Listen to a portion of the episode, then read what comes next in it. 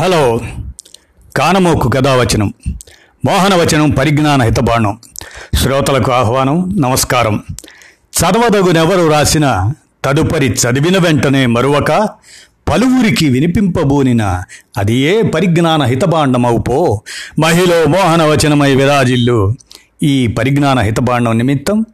ఇప్పుడు మనం రాజకీయం నేరమయం అనే విషయాంశాన్ని సంజయ్ కుమార్ రాయగా వీరు ఈ సంజయ్ కుమార్ అభివృద్ధి చెందుతున్న సమాజాల అధ్యయన కేంద్రంలో ఆచార్యులు. వీరు రాసినటువంటి ఈ అంశాన్ని కానమూకు కథ వచ్చిన శ్రోతలకు వినిపిస్తాను. రాజకీయం నేరమయం. సుప్రీం తీర్పు ఆశాకిరణం అనే దాన్ని దృష్టిలో పెట్టుకొని అందించిన వ్యాసాంశాన్ని ఇప్పుడు మనం విందాం. నేర చరిత్రలను ఎన్నికల బరిలోకి దింపే రాజకీయ పార్టీలు అందుకు తగిన కారణాలను వివరించాల్సిందే. ఇటీవల దేశ సర్వోన్నత న్యాయస్థానం ఈ మేరకు తీర్పు ఇవ్వటం స్వాగతించదగ్గ పరిణామం.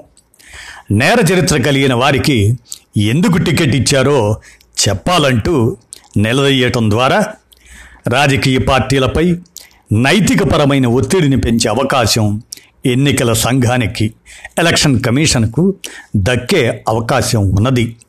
ఒక అభ్యర్థికి టికెట్ ఎందుకు ఇచ్చారనేది ఈసీకి వివరణ ఇవ్వాల్సిన బాధ్యత పార్టీలపై పడుతుంది. అయితే ఈ తీర్పు ద్వారా ప్రశ్నలు అడిగే సాధికారత సంపాదించుకున్న ఎన్నికల కమిషన్లు రాజకీయ పార్టీలపై తగినంత ఒత్తిడిని పెంచగలుగుతాయా? ఎన్నికల్లో నేరగాళ్ళకు అడ్డుకట్ట వేసే దిశగా ముందడుగు వేసేలా ఎన్నికల సంఘానికి ఈ తీర్పు తోడ్పడుతుందా? ఇవన్నీ ఆసక్తికరమైన ప్రశ్నలే. నేర చరిత్ర కలిగిన ప్రజాప్రతినిధులు పార్లమెంటుకు వివిధ రాష్ట్రాల శాసనసభలకు ఎన్నికయ్యే సంఖ్య గణనీయంగా పెరుగుతుంది. రెండు వేల నాలుగులో పదిహేనవ లోక్సభకు ఎన్నికైన వారిలో ఇరవై నాలుగు శాతం సభ్యులపై క్రిమినల్ కేసులు పెండింగ్లో ఉండేవి. రెండు వేల తొమ్మిదిలో పదహారవ లోక్సభలో ఆ సంఖ్య మరో ఆరు శాతం పెరిగి ముప్పై శాతానికి చేరిందని నివేదికలు వెల్లడిస్తున్నాయి. రెండు వేల పద్నాలుగు లోక్సభ ఎన్నికల్లో ప్రభుత్వం మారిన తర్వాత ఈ విషయంలో గుణాత్మక మార్పు వస్తుందని ఆశించినా పెద్దగా ఫలితం కనిపించలేదు. రెండు వేల పంతొమ్మిదిలో జరిగిన ఎన్నికల ద్వారా పదిహేడవ లోక్సభలో క్రిమినల్ నేపథ్యంలో నలభై మూడు శాతం సభ్యులు చేరారు. రాష్ట్రాల శాసనసభలకు జరిగిన ఎన్నికల్లోనూ నేర చరిత్రల విషయంలో పెద్ద తేడా ఏమీ లేదు. చాలా రాష్ట్రాల్లో ఎన్నికైన సభ్యుల్లో ఎక్కువ మంది నేర చరిత్ర కలిగిన వారే. ఉదాహరణకు ఢిల్లీలో ఆప్ మళ్ళీ అధికారంలోకి రాగా నేర చరిత్ర ఉన్నవారి సంఖ్య గణనీయంగా పెరిగింది.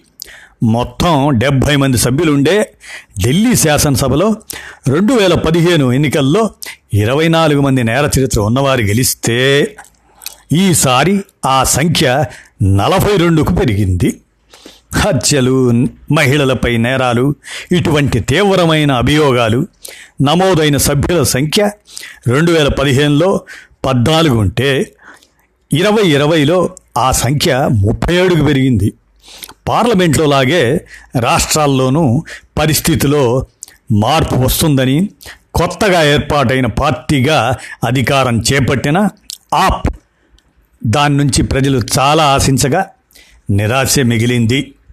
నిష్కల్మషమైన రాజకీయ వ్యవస్థను ప్రజల ముందు ఉంచుతామని అటు జాతీయ స్థాయిలో బాదా భాజపా భారతీయ జనతా పార్టీ ఇటు ఢిల్లీలో ఆప్ ఆమ్ ఆద్మీ పార్టీ చేసిన హామీలు మార్పులను ఆవిష్కరించలేకపోయాయి. సుప్రీంకోర్టు ఇటీవల తన తీర్పులో రాజకీయ పార్టీలకు అభ్యర్థుల ఎంపికకు సంబంధించి కొన్ని మార్గదర్శకాలను సూచించింది. రాజకీయ పార్టీలు తమ వెబ్సైట్లలో నేర చరిత్ర ఉన్న వారి వివరాలను నమోదు చేయాలని స్పష్టం చేసింది. పెండింగ్లో ఉన్న క్రిమినల్ కేసులను తెలపాలని ఆదేశించింది. నేర చరిత్ర ఉన్న వ్యక్తులను నామినేట్ చేస్తే అందుకు రాజకీయ పార్టీలు సరైన కారణాలు చూపగలగాలని తెలిపింది. ముఖ్యంగా నేరారోపణలు లేని అభ్యర్థిని ఎందుకు నిలబెట్టలేకపోయారో కారణాన్ని వివరించాలి. పార్టీలు ఇచ్చిన సమాచారాన్ని సామాజిక మాధ్యమ వేదికలతో పాటు ఒక స్థానిక భాష ఒక జాతీయ వార్తాపత్రికలో ప్రచురించాలి. వీటిని పాటించడంలో విఫలమైతే కోర్టు ఆదేశాలను ధిక్కరించినట్లుగా భావించి ఎలక్షన్ కమిషన్ నోటీస్ జారీ చేయాలి.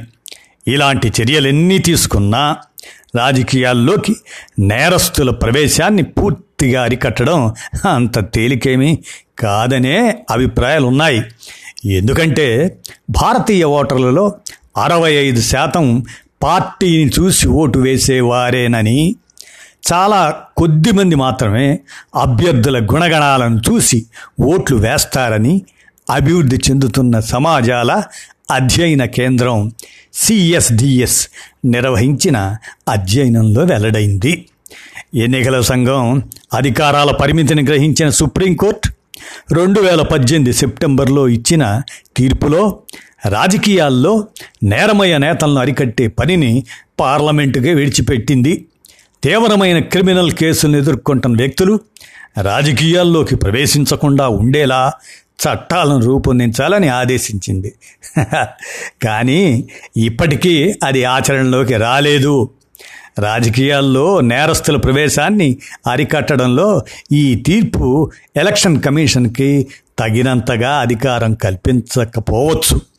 కానీ ప్రస్తుత ప్రపంచంలో విస్తృతమవుతున్న సామాజిక మాధ్యమాలతో ప్రతి విషయం చర్చకు వస్తుండటం వల్ల పార్టీలు తమ అభ్యర్థుల గుణగణాలు టిక్కెట్ల పంపిణీ విషయంలో జాగ్రత్తలు తీసుకునే అవకాశం ఉంది. న్యాయ వ్యవస్థలో సంస్కరణ జరిగితే తప్ప నేరమయ్య రాజకీయాలను అడ్డుకోవటం కష్టమే. ఫాస్ట్ ట్రాక్ న్యాయ వ్యవస్థ ఏర్పాటు కోర్టుల్లో పెండింగ్ కేసులను తగ్గించటం తప్పనిసరి. తీవ్రమైన నేరాలు రుజువైతే కింది స్థాయి న్యాయస్థానంలో సైతం అభ్యర్థులను నిషేధించేలా మరింత కఠినమైన చట్టాలు తేవాల్సిన అవసరాన్ని గుర్తించాలి. కాలం వేగంగా మారుతున్న ప్రస్తుత సమయంలో రాజకీయాలను ప్రక్షాళించాల్సిన అవసరం ఎంతైనా ఉంది. మరి ఆలస్యం కాకముందే మార్పు రావాలి అని సంజయ్ కుమార్ వీరు అభివృద్ధి చెందుతున్న సమాజాల అధ్యయన కేంద్రంలో ఆచార్యులు. వీరి అభిప్రాయం ప్రకారం అందజేసిన విషయాంశాన్ని కానమోకు కథావచన శ్రోతలకు వినిపించాను. విన్నారు కదా ఆలోచించండి మరి. ధన్యవాదాలు.